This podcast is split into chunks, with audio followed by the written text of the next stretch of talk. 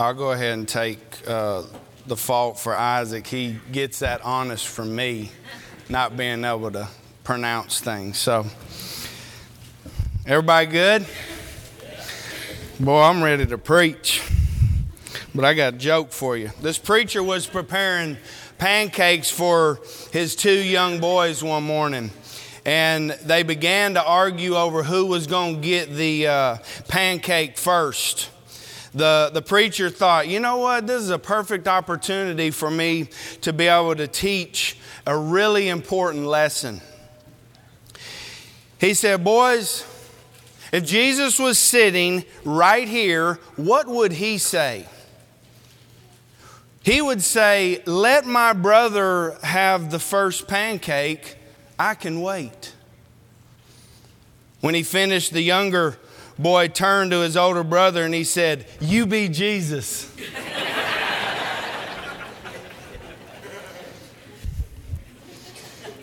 I'm glad to be here this morning. Kind of trying to recover from last Sunday night. But I am excited to uh, present the word, and we are going to continue in 1 Thessalonians chapter 4, verses 13 through 18. And I want to go ahead and read these and then get into the lesson.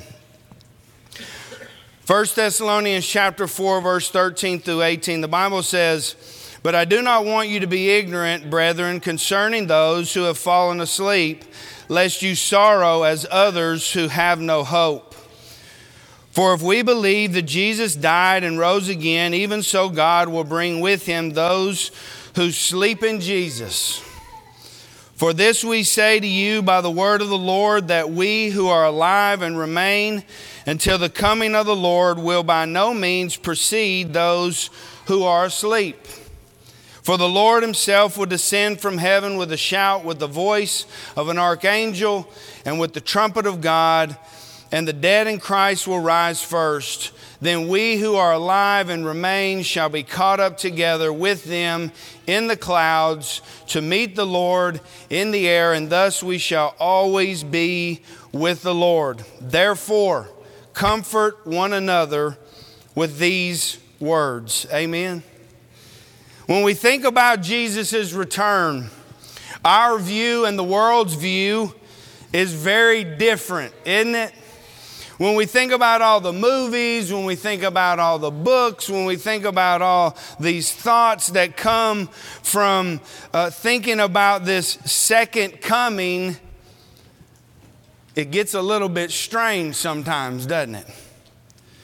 But we, brethren, know that the only way to know the truth about anything, and we talked about this in class this morning, and we know this truth very well. The only way that we're going to really know what the truth is about Jesus Christ coming back is through the Word of God. Amen?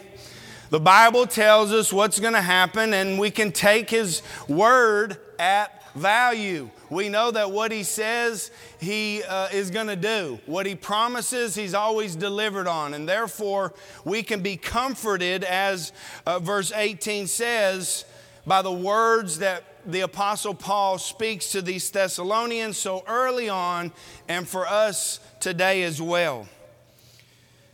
But this desire to know about the second coming is something that, while the world is curious about, we are too a little bit, aren't we? And as Christians, we know that his return, as Brother Eric prayed, and I appreciate that it went right in with my intro, is what gives us hope, doesn't it? The resurrection of Jesus Christ gives us hope, and it help us, helps us to stay focused on what we're supposed to be doing that is, obeying his commands and being excited and longing and ready for that glorious day. The day of all days when Jesus Christ returns. And so this morning, the text we are going to look at, these uh, several verses uh, in the text, is, which is going to talk about the Jesus Jesus's return, but it's kind of a two thought parallel. Uh, and I want us to consider both things uh, involved in this thought. In the context, in verse 13, look at what Paul says to the Thessalonians. He tells them, But I do not want you to be ignorant, brethren, concerning those who have fallen asleep, lest you sorrow as others who have no hope. These Thessalonians were struggling. What were they struggling with? They were struggling to understand what happens to those brothers and sisters who have died. Some may have had loved ones that had passed away. And if Jesus comes back, are they going to miss out on it? If, if Jesus is going to come back and they're dead, are they going to be able to enjoy the blessing that we may enjoy when Jesus comes back? Those of us who are alive? Because you remember, Paul and all the apostles and all the early Christians were expecting Jesus Christ to come back in their time. But, brethren, that hadn't changed, has it? Don't you believe the same thing that Jesus Christ could come back at any moment? Amen? At any moment, Jesus Christ could come back. That was the same thought that Paul had early on, but these brethren were struggling in this thought this, uh, this, this discouraging thing that maybe those who have passed away who are in Jesus may not get this benefit. Well, where did that come from? You remember, and I'm not a history uh, buff by no means. I mean, I barely passed it when I went to school, but I do know this. The Greek Roman world, they believed in this afterlife. They believed that Hades was the place, this spiritual realm, where the soul went after death. But the thought of regaining a body or an actual resurrection, no, no way. You remember, and why do I say this? Because you remember in Acts chapter 17 when Paul was talking to all the great poets in Athens. You remember? They bring him up there and they say, Tell us this new doctrine that you're going to teach. And when they heard of the resurrection of the dead, look at what it says. Some mocked. Really? A resurrection from the dead? And then others said, We'll hear you again on this matter we need to think about what you're saying. You know, I, I had a couple quotes from uh, Roman uh, poets and on their thoughts about the afterlife. And Theocritus said, You need to have courage because tomorrow will be better. While there's life, there's hope. And only the dead have none. Another one said, The sun can set and rise again, but once our brief light sets, there is one unending night to be slept through.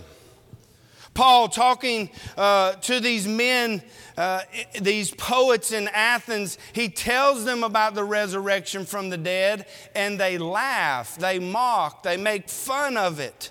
Also, Paul in 1 Corinthians chapter 15, verse 12, you remember this thought. He spends quite a bit of time talking about this. He says, Now, if Christ is preached that he has been raised from the dead, how do some among you say that there is no resurrection of the dead.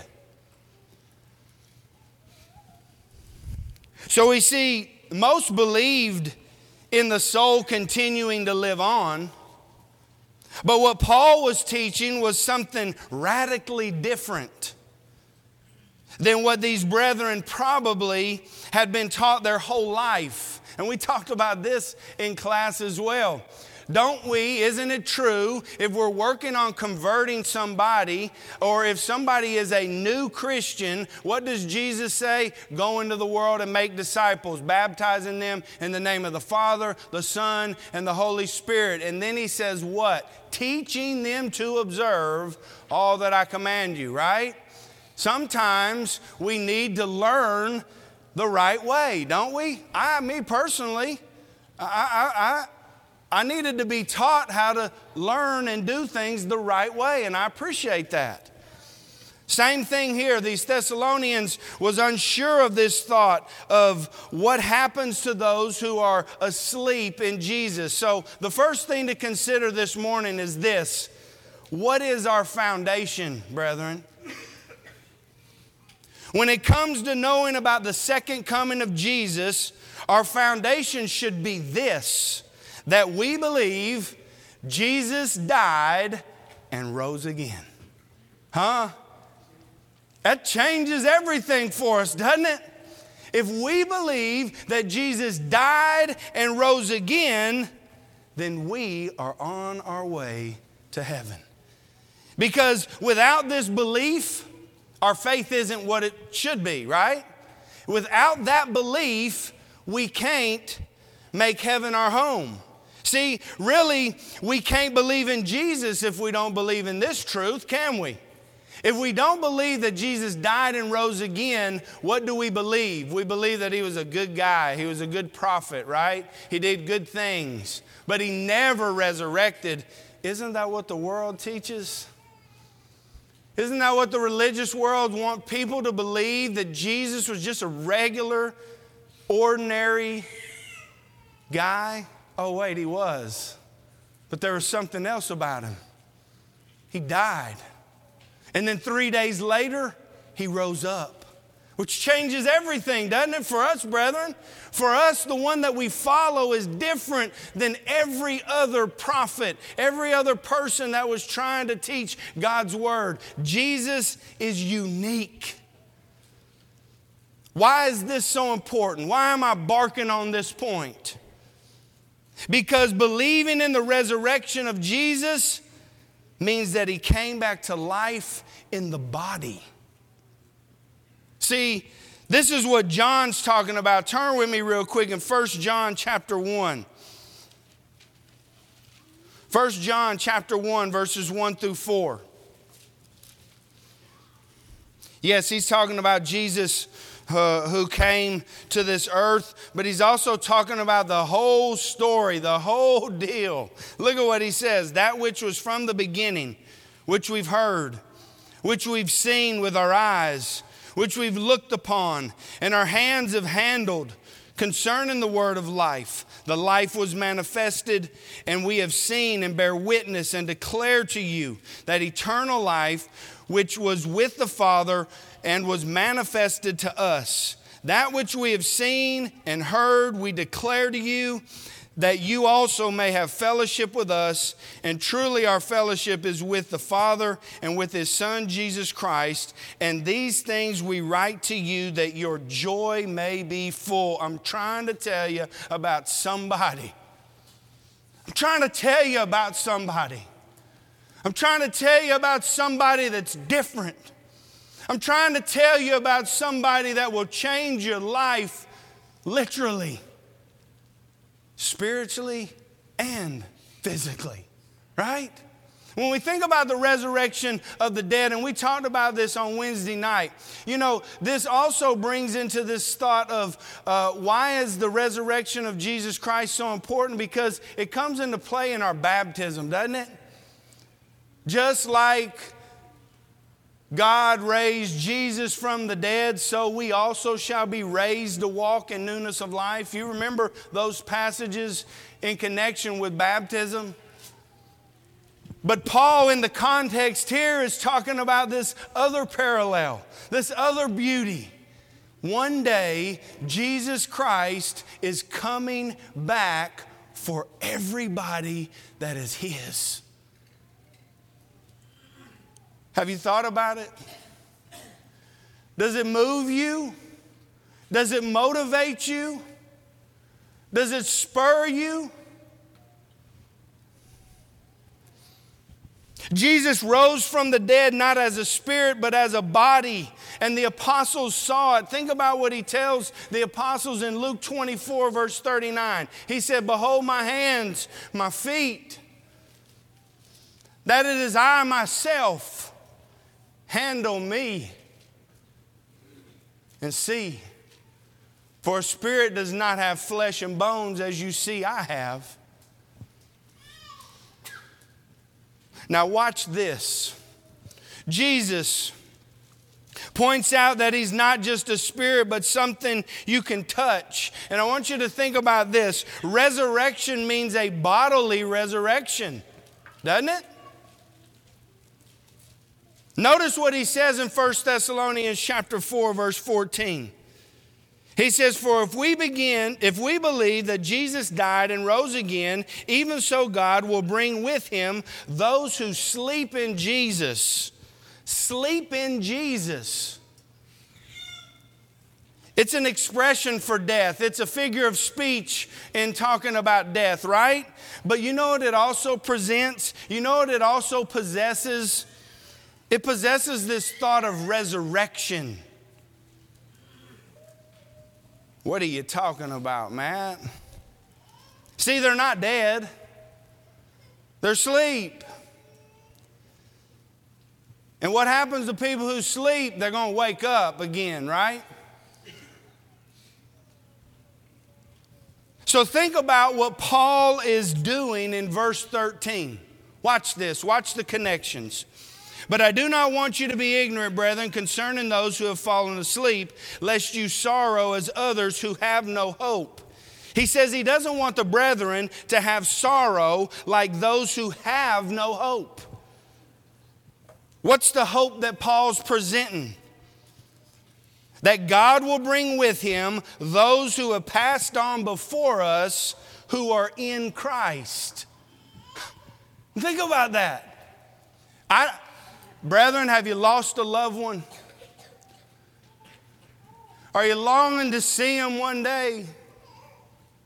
Guess what? One day, you're going to see them. One day, you're going to be able to be with them. God will bring with him those who have passed on before us who are in Christ.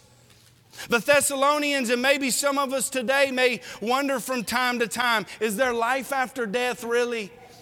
Is there really an end? Is there any hope? Let me give you some comfort. The clear answer to that is yes. If we believe in the resurrection of Jesus from the dead, then we believe that God will bring with him those who are asleep in Jesus. That's not what I said, that's what the Word says. Verse 14, for if we believe that Jesus died and rose again, even so God will bring with him those who sleep in Jesus. How awesome is that?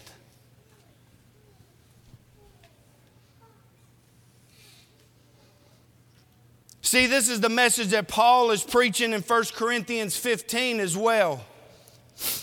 Jesus is the first fruits of the resurrection. And the Father didn't abandon Jesus in death, and He will not abandon us either. Amen? He will not abandon us either. What He says, He promises.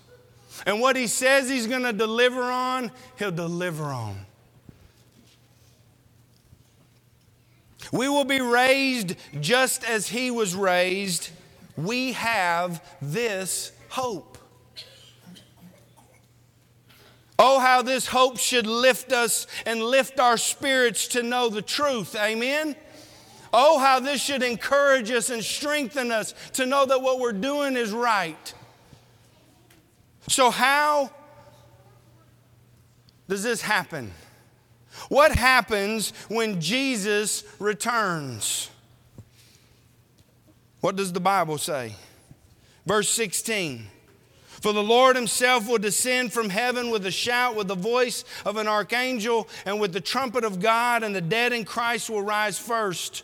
Then we who are alive and remain shall be caught up together with them in the clouds to meet the Lord in the air, and thus we shall always be with the Lord. Therefore, comfort one another with these words. The Lord will descend from heaven, won't he?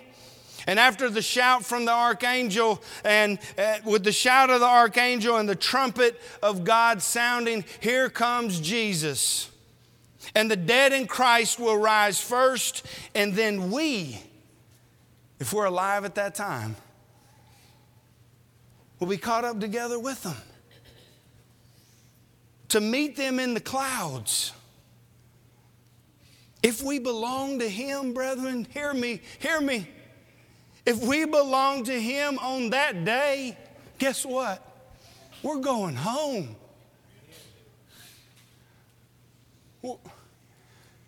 Doesn't it feel good when you're on that beach trip and you've been gone for a week and a half and you're like, man, it was great at the beginning, but now I'm ready to just get back to the house? Remember when you sit down in the house and you're just, everything's unpacked? It, well, for me, it won't be unpacked for like three or four days, but I'll just put it over there to the side and I sit down on my couch and I'm just like, man, it feels good to be what? Home. Y'all know what I'm talking about. I mean, y'all don't feel me on that? Man, it's good to be home, brethren. When Jesus Christ comes back, guess where we're going? We're going home. Home. I cannot wait. How about you?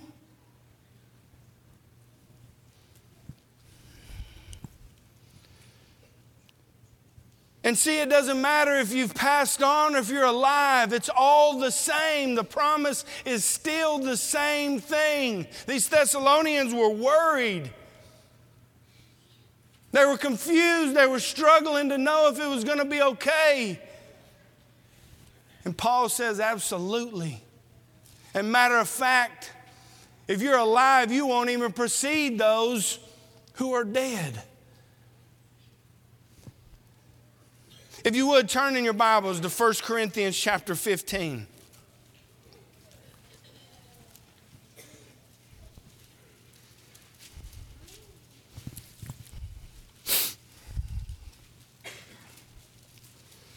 First Corinthians chapter 15, verse 50. I want to read just a couple verses from right here.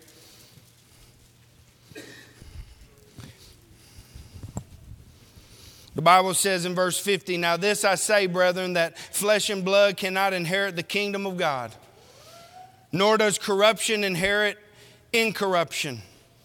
Behold, I tell you a mystery. We shall not all sleep, but shall all be changed in a moment, in the twinkling of an eye, at the last trumpet, for the trumpet will sound, and the dead will be raised incorruptible, and we shall be changed. For this corruptible must put on incorruption, and this mortal must put on immortality. So when this corruptible has been has put on incorruption, and this mortal has put on immortality, then shall be brought to pass the saying that is written Death is swallowed up in victory.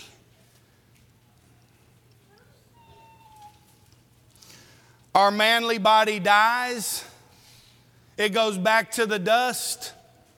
And what do we get, brethren? We get a brand new body. Look at what the Bible says. Look up with me right here in verse 42. 1 Corinthians 15 42. So also is the resurrection of the dead. The body is sown in corruption, it is raised in incorruption.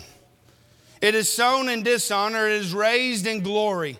It is sown in weakness, it is raised in power. It is sown a natural body, it is raised a spiritual body.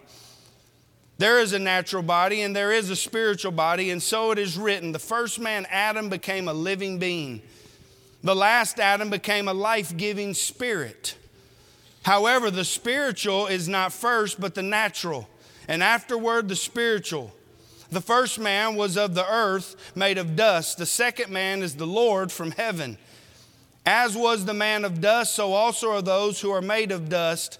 And as and this is it, brethren, watch this. Watch what's going to happen to you it says, As the man of dust, as was the man of dust, so also are those who are made of dust. And as is the heavenly man, so also are those who are heavenly. And as we have been born the image of the man of dust, we shall also bear the image of the heavenly man.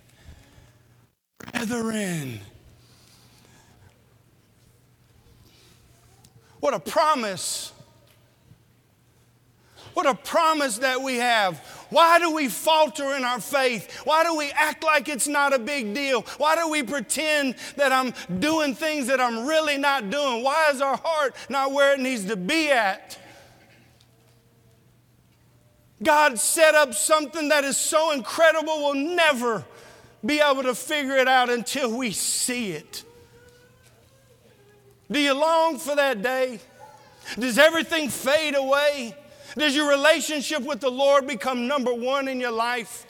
But here's the deal, brethren. Here's the beauty of what Jesus does. He not only brings this concept into knowing that we're going to be with the Lord forever, but who else do we get to be with? We get to be with those who have passed on. How awesome is that?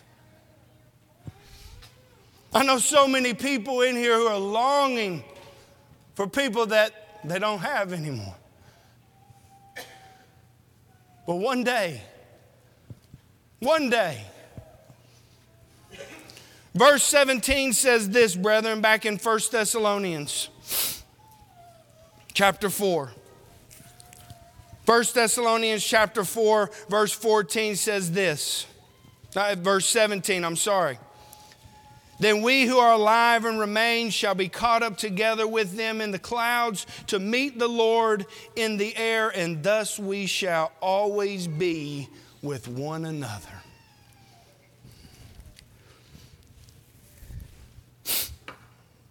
Then Paul adds this in verse 18 Therefore, because you understand this, comfort one another with these words.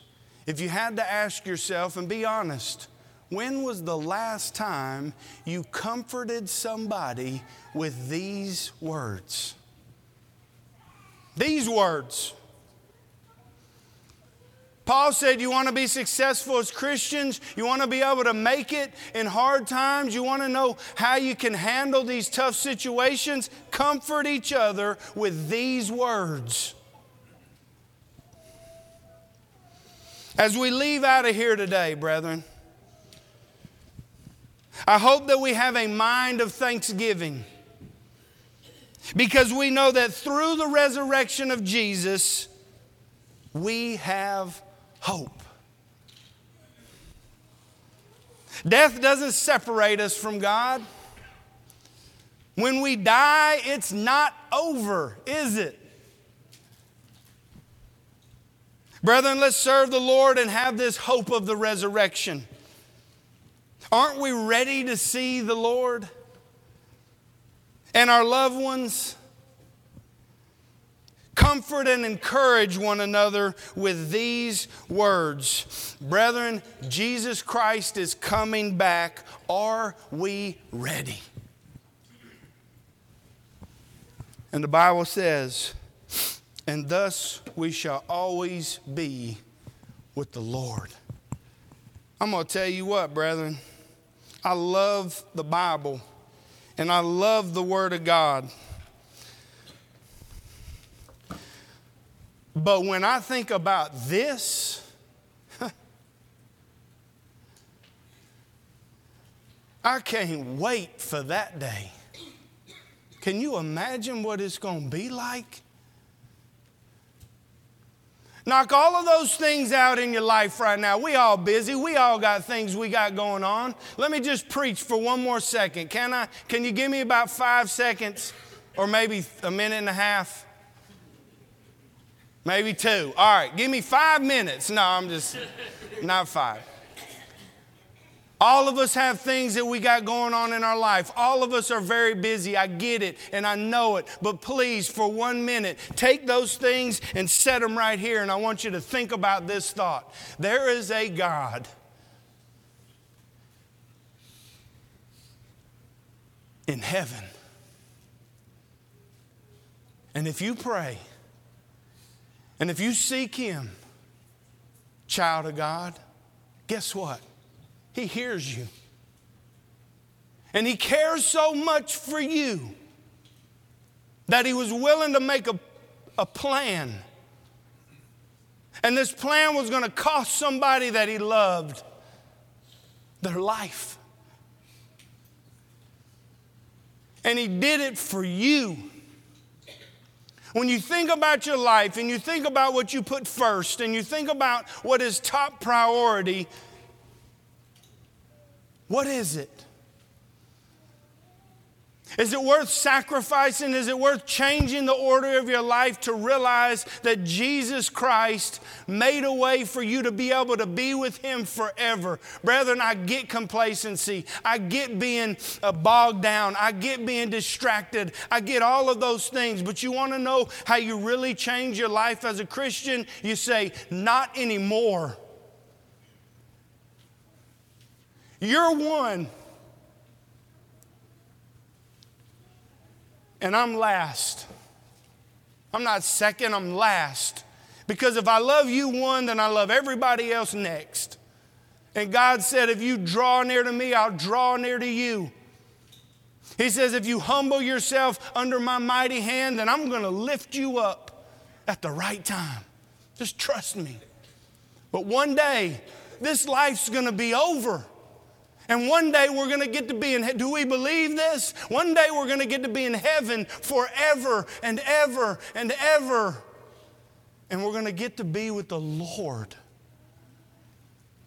Preach it, brethren. People need to hear it. I need to hear it. Remind me, comfort me with these words, will you?